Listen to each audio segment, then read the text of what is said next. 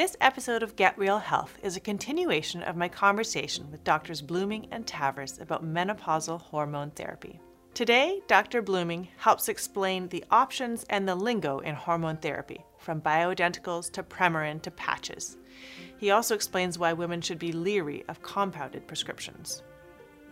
We'll be taking a closer look at the notorious Women's Health Initiative study, both what it was and how it was misinterpreted, leading to widespread fears around the world that still persist. Dr. Avrum Bluming is a hematologist and medical oncologist who's passionate about studying the benefits and risks of hormone replacement therapy. He dedicated his career to treating women with cancer and advancing cancer research. Dr. Bluming is a clinical professor emeritus at USC and holds an MD from the Columbia College of Physicians and Surgeons.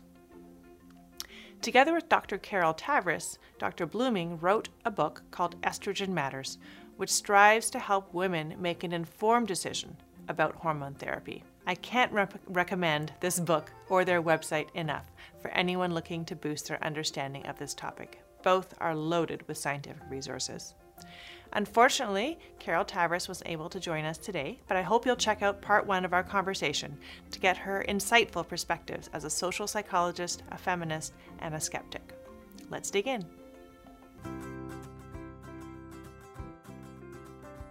Welcome to Get Real Health. I'm your host, Dr. Chana Davis.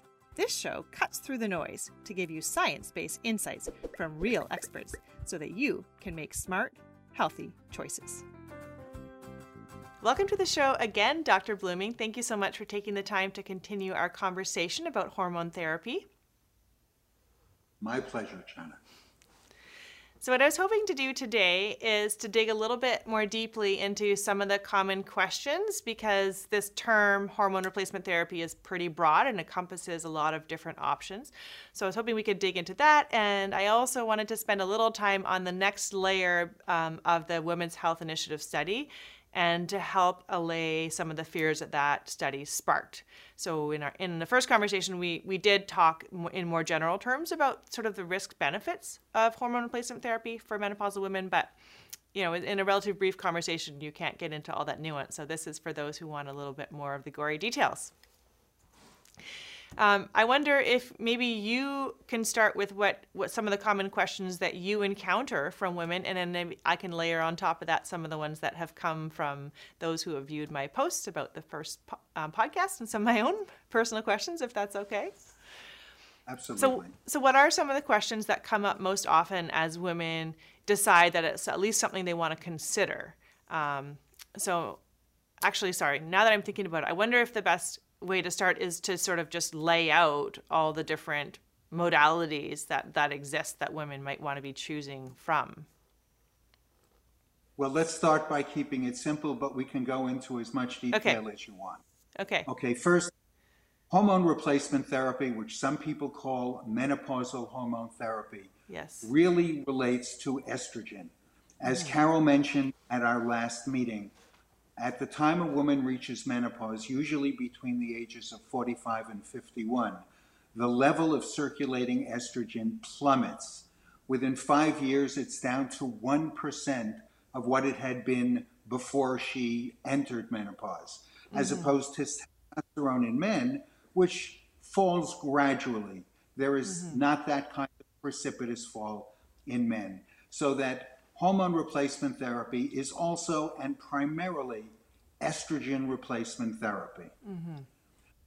The reason it gets confusing is we know when estrogen replacement therapy was widely used in the 1970s, it was found that there was a dramatic increase in the risk of uterine cancer, also called endometrial cancer because it starts in the lining of the uterus that's called the endometrium.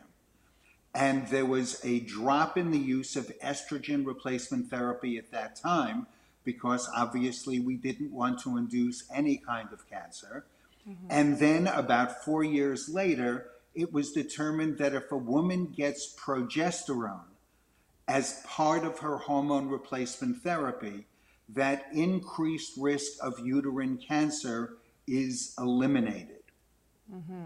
And so hormone replacement therapy now for a woman with a uterus is estrogen plus some form of progesterone, two female hormones. Mm-hmm. And for a woman who does not have a uterus, it is generally estrogen alone. There are some people who recommend progesterone even for women without a uterus. Mm. That is not mainstream recommendations, mm-hmm. and most organizations of respected specialists do not advise that. That's an excellent clarification that we're mostly using this to refer to replacing what sort of a normal level of estrogen. I want to bring up yes. a term that uh, you probably hear a lot about, uh, which is bioidenticals. Sure. Bio, bioidentical really came out uh, not long after the Women's Health Initiative said uh, hormones are bad for you. And we ought to go into that in more detail, and we will.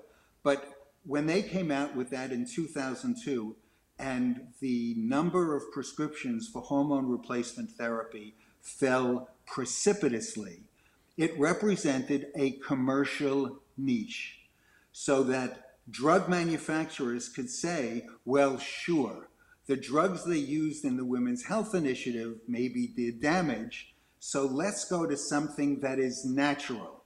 Mm-hmm. That's a buzzword, but it's mm-hmm. appealing. And we'll call it bioidentical. Bioidentical simply means, I told you that estradiol is the most, the highest concentrated estrogen in the body of a premenopausal woman. Bioidentical means estrogen. It could be estrogen that comes from a yam, but it's estrogen. Uh, whereas estrogen that comes from a horse, because it contains more than just estradiol, isn't bioidentical. And the selling pitch, although they couldn't say this, was bioidentical is safer. Mm-hmm. It's not true.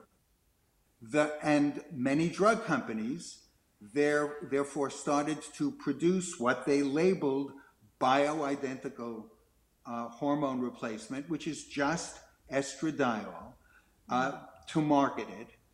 Uh, and if it is regulated by the Food and Drug Administration here in the United States and produced by a well respected drug manufacturer, I have no problem with that. That's fine. The problem I have is there are many, many people who have said, well, come to me and I'm going to prescribe just the dose you need based on tests that I'm going to do on you, and I will then have a local pharmacy compound what you need so that it will be tailor made to your needs. And that's a scam. That's not valid. Uh, the studies that have been done on what are called compounded bioidentical hormones have shown that there is little or no quality control. You're not sure what dose you are getting with that. There are no long term studies looking at that. And so the term bioidentical, I think, has no place in this kind of a clinical discussion. It is a marketing term, not a scientific term. And the data behind it do not support the reported reported is the word, wrong word, the claimed benefits of mm-hmm. people who are prescribing compounded bioidentical hormones. What do you say to women who say, I'm taking them and they work wonders for me, so why should, should I stop? I mean, if it's if it is a reputable pharmaceutical prescription and it's working for you, mm-hmm. fine if it's compounded bioidentical by your local pharmacy. And I think many local pharmacists are very ethical people, mm-hmm. but the studies that have been done on this, and they're not many, show no consistent quality control. Mm-hmm. That's dangerous. And mm-hmm.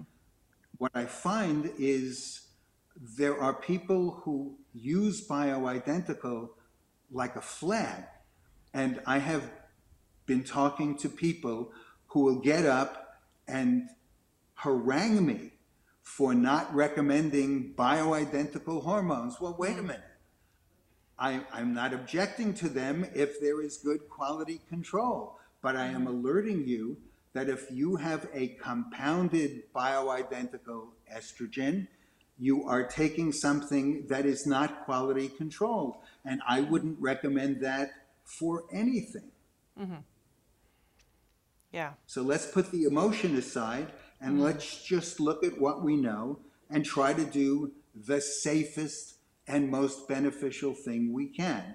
And that means using FDA, and I refer to that because I work in the United States, Food and mm-hmm. Drug Administration approved preparations.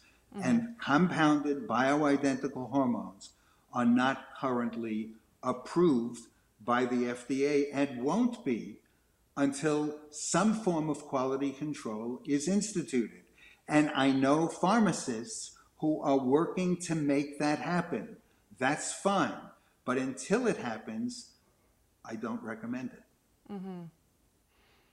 But do do women normally go through a process of trying to figure out what the right right dose is, and you could you do that with a regulated compound as well, a regulated formulation, and say maybe I need two pills, or I don't really know how it works, but Sure. I'm Premarin, for example, comes as 0.3 milligrams, 0.4 milligrams, 0.625 milligrams, 0.9 milligrams, and 1.25 milligrams. okay, But you know that when it says that on the bottle, that is the dose that is being administered. Mm-hmm. So, of course, you can work with your physician to establish a dose that works best for you, mm-hmm. using in a, a personal situation the symptoms that you are trying to relieve. Mm-hmm. that makes sense. How do you kind of It approach what's the right one for you? Well- I guess. There are different forms of estrogen replacement. Uh, the one that's used most commonly is the pill. Uh, there is a form of a patch that can be used as estrogen replacement, uh, and the dosing is different. And we'll talk just a minute about serum levels, which can be measured, and whether or not they're of any use. Uh, let me just uh, say that the benefit for the patch, which is skin absorption of estrogen, is it's associated with a lower risk of thrombophlebitis, which means clots that develop in veins. The risk with the pill is very small. It's less than 5%, but the risk with the patch is even less than that. So when you say the pill, to me, I think the birth control pill. Do you mean an oral version of hormone therapy when you say the pill? Thank you, thank you for that. That is correct. I mean, oral estradiol, the most commonly prescribed pill, uh, certainly in the United States, I'm not sure in Canada, is Premarin. Premarin was developed by Wyeth, uh, sold to Pfizer. Premarin has been in use for over 65 years. We have the most information about hormone replacement therapy, estrogen replacement therapy, dealing with Premarin simply because it's the one that's been used longest and has been studied the longest. Uh, the Premarin name is actually an acronym for pregnant mare urine. That's what it is taken from. And after you get over your repulsion at that, uh, there are people who are against estrogen who will say that, well, if you want to take a pill that tastes like urine, sure. Well, in order to deal with that, I actually bit into a Premarin pill, and there's there's no taste. Uh, there are people who object to the way mares are treated to collect it. I've heard both sides. I've heard people say that they are uh, chained in their stable and hooked up to a catheter system. I've heard other people talk about uh, they are allowed to go free and the urine is collected periodically. In truth, I don't know uh, which of those is more valid. But I do know that we know more about that preparation than any other form of hormone replacement therapy. And the reason I have used that preferentially is simply because we have the most data, both in terms mm-hmm. of benefit and in terms of safety, using that approach. Mm-hmm. Mm-hmm. In terms of dose, circulating level of estradiol, which is the most prominent estrogen in a premenopausal woman, mm-hmm. uh, is very variable. And there are many authorities who say that you really shouldn't titrate the level of estradiol. If you're going to titrate any circulating hormone level, the one to titrate is the follicular stimulating hormone, mm. which is called FSH. This is a hormone that is p- produced by the pituitary gland and stimulates the ovary in a premenopausal woman to secrete estrogen. Mm. When the estrogen level falls because the ovary stops producing it, the FSH level goes up dramatically. And that is probably the most reliable circulating hmm. hormone to measure to see if you are replacing the estradiol to its premenopausal level. Right. Many people suggest not doing that. And when I say people, I mean respected medical authorities without going into a lot of article citations. And what we've done in the study I did on hormone replacement therapy in women with previously treated breast cancer uh, is we did measure the FSH levels so that mm-hmm. we knew we were giving what we felt was an adequate replacement dose. But the most sensitive indicator of how effective the dose we were giving was was we titrated it against 23 symptoms that mm-hmm. are characteristic in a menopausal woman. Mm-hmm. And we found that although there was reasonably good correlation, the best therapeutic goal was to make sure that the symptoms were relieved. Yeah. Well, that, that makes a lot of sense to to titrate the dose to symptoms. But what if you're thinking if your main objective is longer term health benefits? Then how do you approach this titra- titration? There is not a great deal of information that links that kind of circulating hormone level with benefit. Most of the studies, uh, the epidemiologic studies showing that estrogen decreases the risk of heart disease and osteoporotic hip fracture and Alzheimer's disease by uh, as much as 50% are done without correlating with circulating hormone levels. So that one could extrapolate and say, well, I am going to look at circulating hormone levels, but there isn't the medical literature that supports your doing that the benefits seem to occur in women who are taking hormones even without that particular parameter being followed. So does the did the WHI st- study, which we'll get into more detail, but do some of these large studies do they typically just standardize, give everyone the same dose, or or everyone?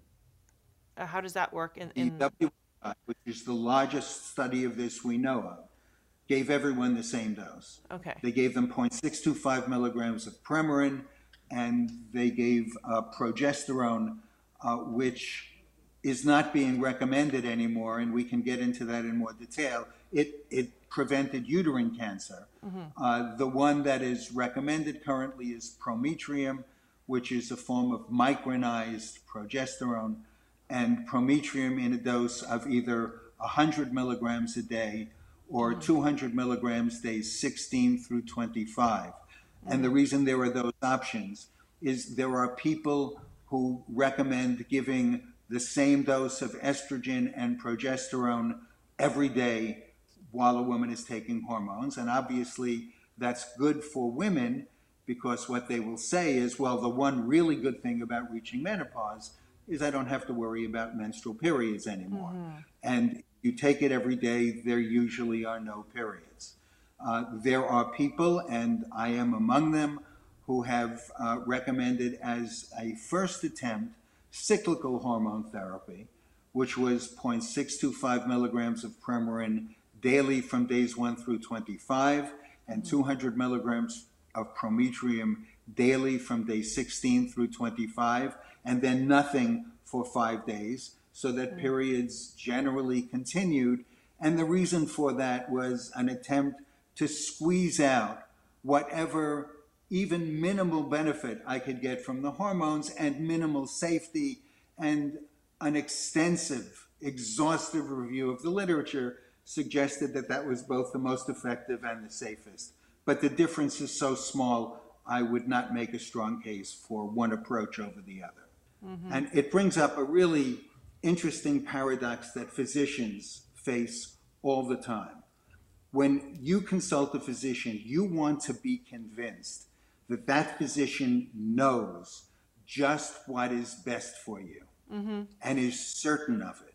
Mm-hmm. And if the physician is a scientist, he or she knows that they know so little and they must be uncertain with every conclusion they reach. And somehow a physician has to walk a line between being reassuring mm. but being humble enough not to arrogantly claim absolute knowledge. Yeah.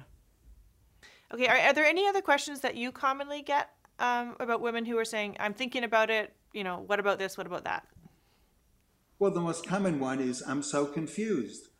Who can I believe? Mm-hmm. I, I hear so many things and I don't know what to believe. Yeah. And the question, of course, is why should they believe me mm-hmm. or anybody else? And the reason we wrote the book with such extensive scientific references is to say, don't take our word for it. Don't take mm-hmm. anybody's word for it. Mm-hmm. If you're really interested, and not many people are really interested in looking at the hard data, but thanks to Carol, uh, the the data are presented in an easy to understand way.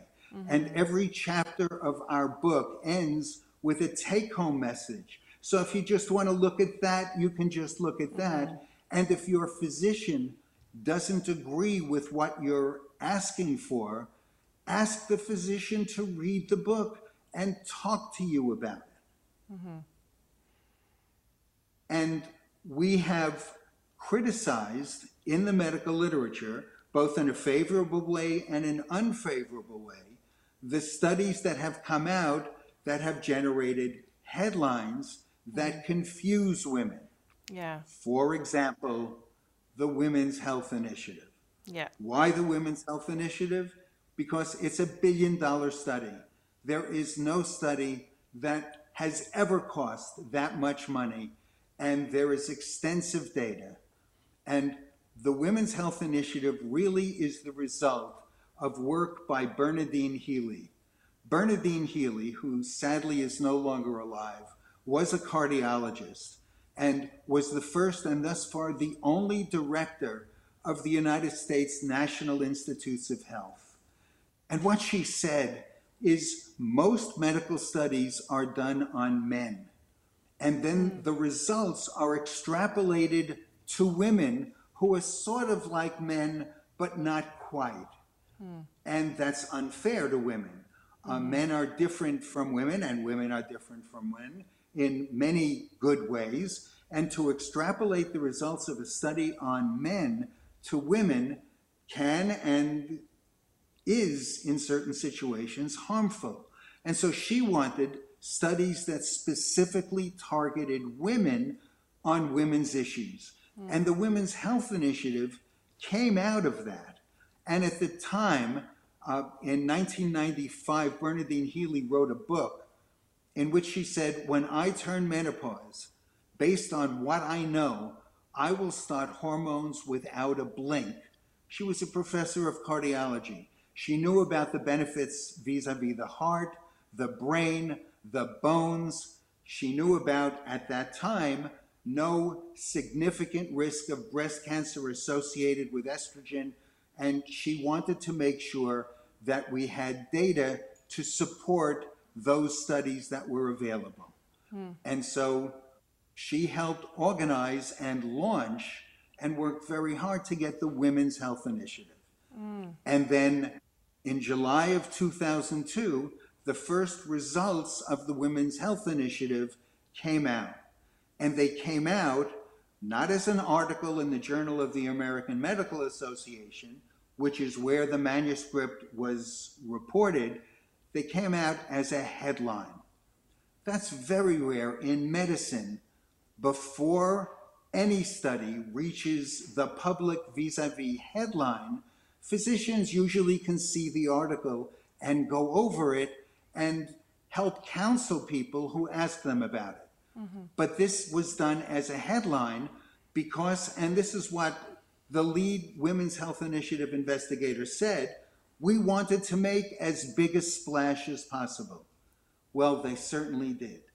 They came out and they said, we thought that estrogen decreases the risk of heart disease, decreases the risk of dementia, decreases the risk of bone fracture, and does not have any effect on breast cancer. And what we found, horrors, was it increased the risk of heart attacks and strokes and dementia and breast cancer. And so we thought it was urgent that we come out with this headline, which came out a week before the article came out. But mm-hmm. when my patients heard it and they called me, I had no article I could read. Hmm. Well, I did read the article, and many people did.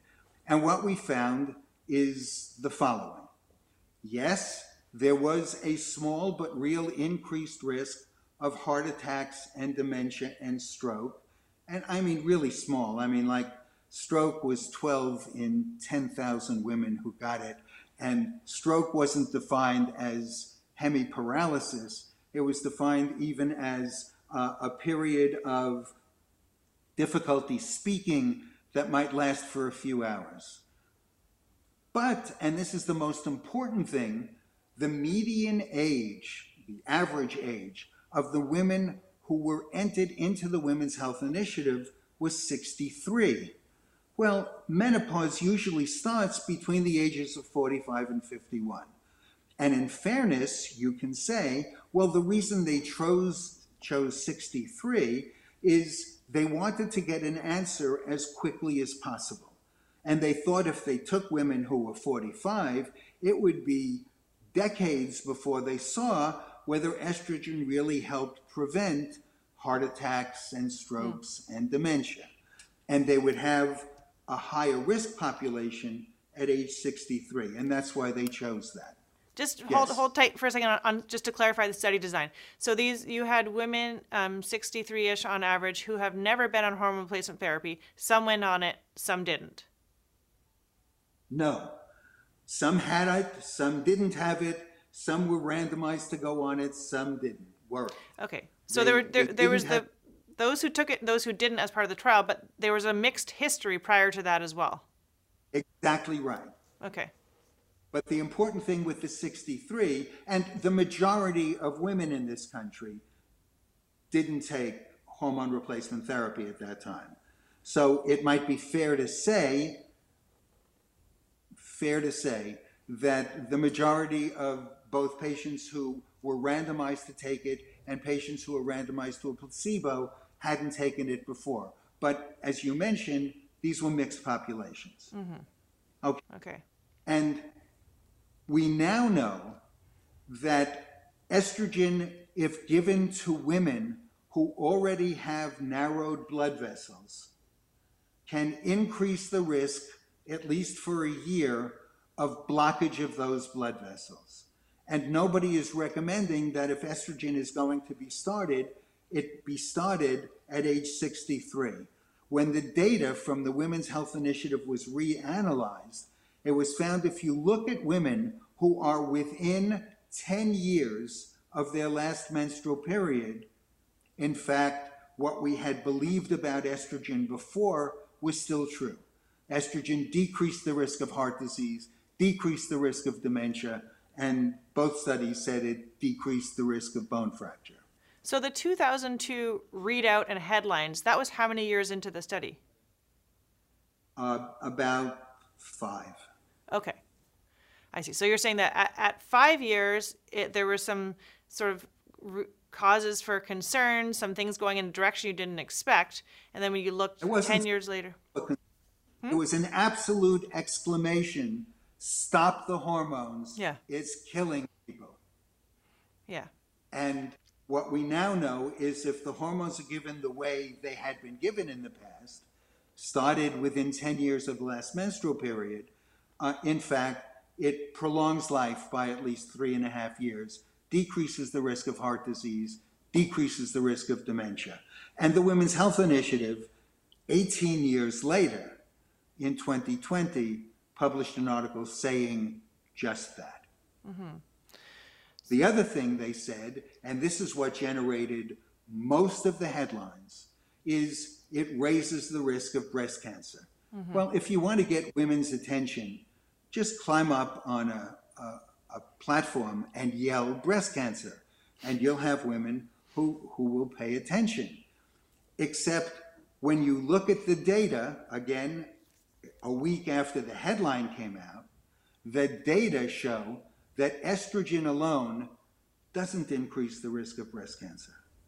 And in fact, 17 years after the Women's Health Initiative, when they looked at their data after causing prescription rates to drop precipitously, mm-hmm. they found that estrogen alone decreases the risk of breast cancer by a 3rd mm-hmm.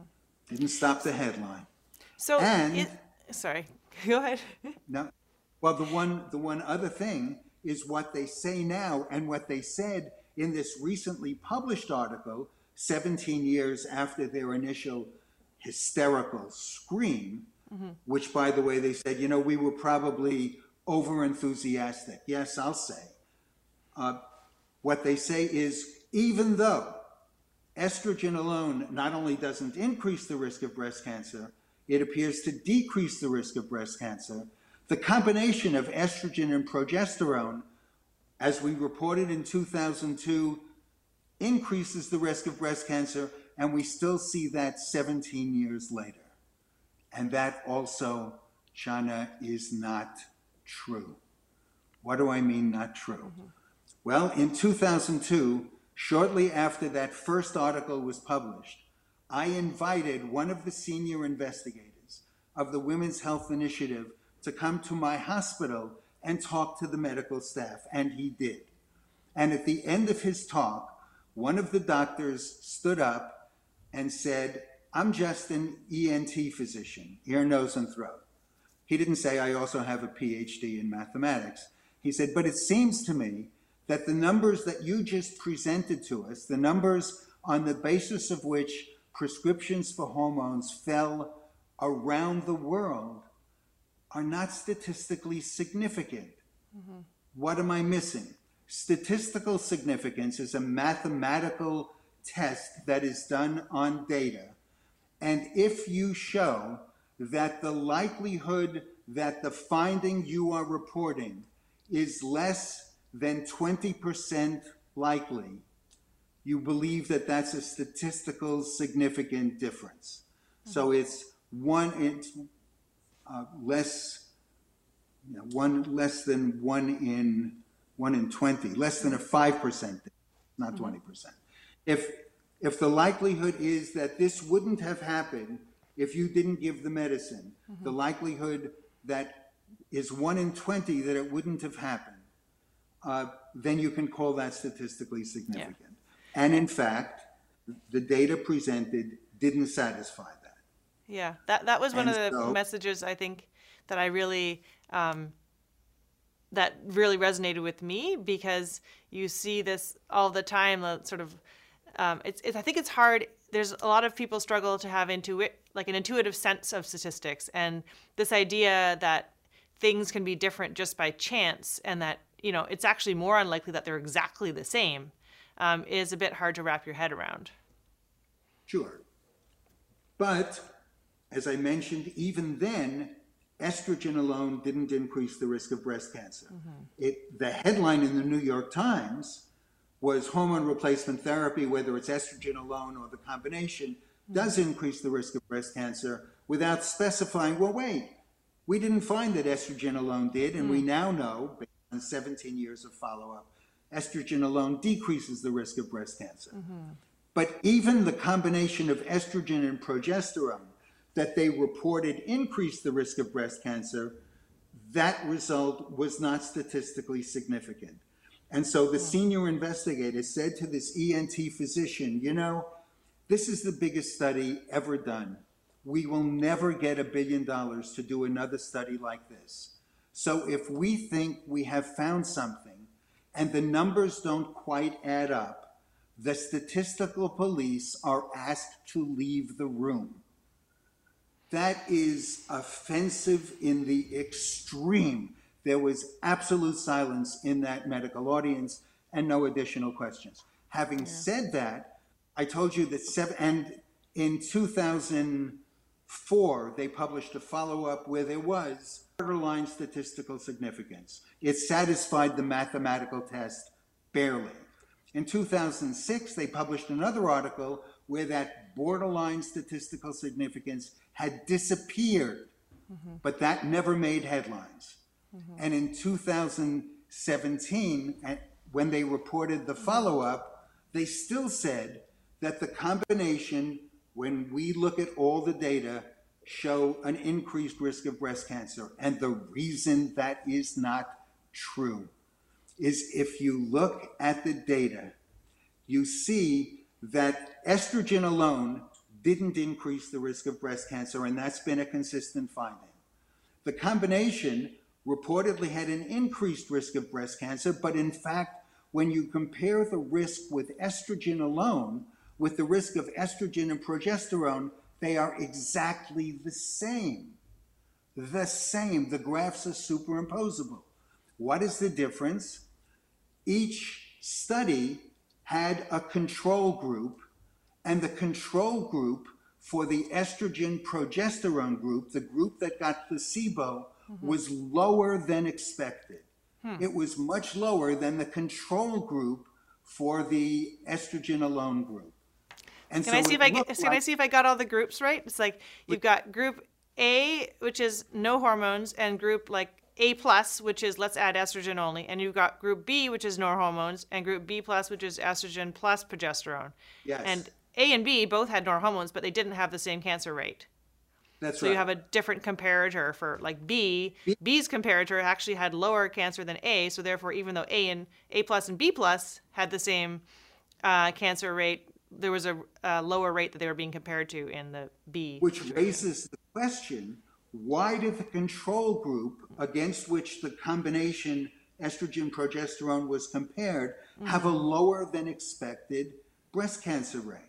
And the answer is, you had asked me at the beginning, did any women randomized to controls take hormones before Yeah. they were started on the control? And the Yeah. answer is yes, that group had a reasonable number of women who had taken hormones before being randomized to take placebo.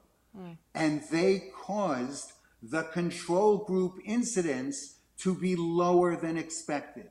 Hmm. When you eliminate those women from that control group, the reported increased risk, same with the combination, vanishes. yeah. So I get. I, that I, go ahead. Sorry. That was published finally in 2018 hmm. by Howard Hodis and Phil Sarrel from USC and from Yale.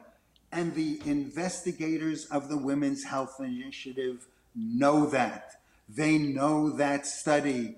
Mm-hmm. And in spite of that, when they wrote afterwards, we still see this increased risk. They're simply ignoring data Yeah. that we recognize. So I think a lot of listeners today are are probably you know very laser focused on so what does this mean for hormone therapy and and I think the answer is you know it's that the, the WHI conclusions were overly alarmist and and there was a lot of sort of inappropriate statistics applied to them.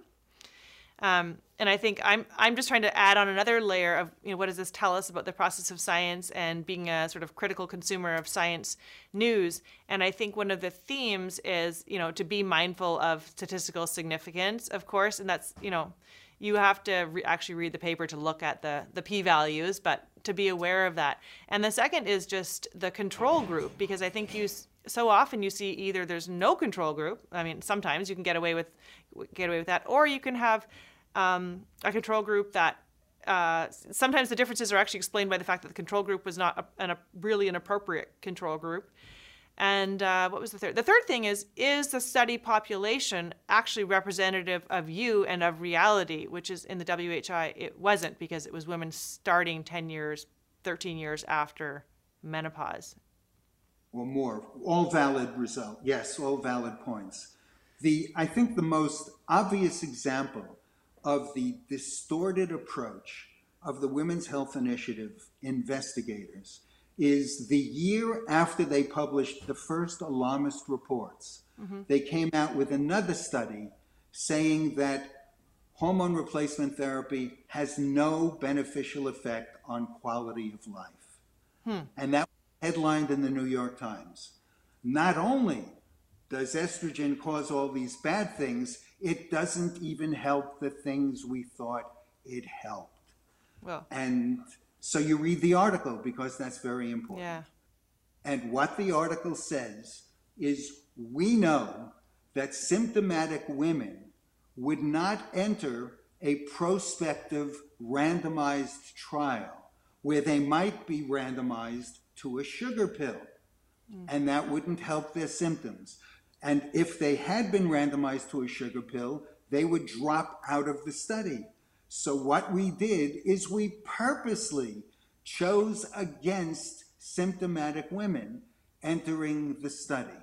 Right. And what we found when we compared the women who weren't symptomatic, who got hormones, to the women who weren't symptomatic, who didn't get hormones, we saw no beneficial effect on the symptoms that these women never had. Right. And that was the headline. Mm-hmm. How disgraceful that is. Now, the Women's Health Initiative have published and said the best treatment for menopausal symptoms is hormone therapy. They have walked back every single conclusion that they came to without saying we were wrong. They walk it back and say, good news. Well, mm-hmm. yes, but a lot of that is because you gave us such mm-hmm. corrupt news in your first publication. And then the question is, why did that happen? Mm-hmm. I mean, Bernadine Healy, whom we mentioned at the beginning, wanted studies fairly evaluated on women. Why did this happen? And you read, I told you that the first article of the Women's Health Initiative came out in July of 2002. In 1996, Jacques Rossouw, who is a cardiologist and was the primary principal investigator of the Women's Health Initiative, wrote an article saying it's time we put a stop to the HRT bandwagon. Hmm. Really? And this is the impartial person who chaired this huge study to validate or invalidate yeah. what we thought about hormones. It's disgraceful. Yeah, that, that's another piece of advice I've dispensed is to be aware of the author's perspectives in advance. Of you know, course. sometimes you can get a hint of that from the conflicts of interest or the funding, but you could sometimes you have to dig more deeply into see, you know, just the, what's the body of what's what have been their positions that they've sort of been built their careers on, and are they going to be willing to abandon that if if the study says otherwise? Carol Tavris, my co-author, at this point feels it's always very important for us to say we have no link to pharmaceutical companies. Nobody paid us to write this book. Mm. This is really done because of our concern about the miscommunication that mm. is hmm. seriously impacting women's lives. Mm-hmm. So we should probably wrap it up here and leave people with um, information where they can learn more. What would you recommend for women that are, uh, you know, feeling confused? And they're obviously your book is awesome, and you have a great website. I love that you have so much science and resources on your website. Um, any other resources in terms of menopausal societies or other, uh, uh you know, bodies to turn to? Sure. I mean, there's the North American Menopause Society, mm-hmm.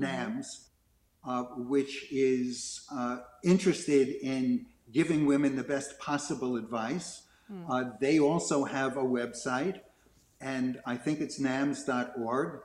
Mm-hmm. Uh, they put updated information in there. And they also have sites, for example, we get uh, calls from people all over the world, really, but uh, in the United States, women say, How can I find a doctor who's informed enough to discuss this with me and not simply dismiss my concerns? And the North American Menopause Society, from their website, provides a service where if you will put in your zip code, they will give you the uh, contact information for uh, OBGYN physicians who are well informed about what going through menopause entails and what might be the way to deal with that. Okay.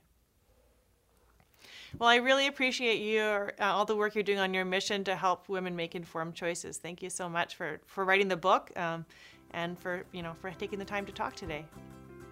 It's always a pleasure, Chana.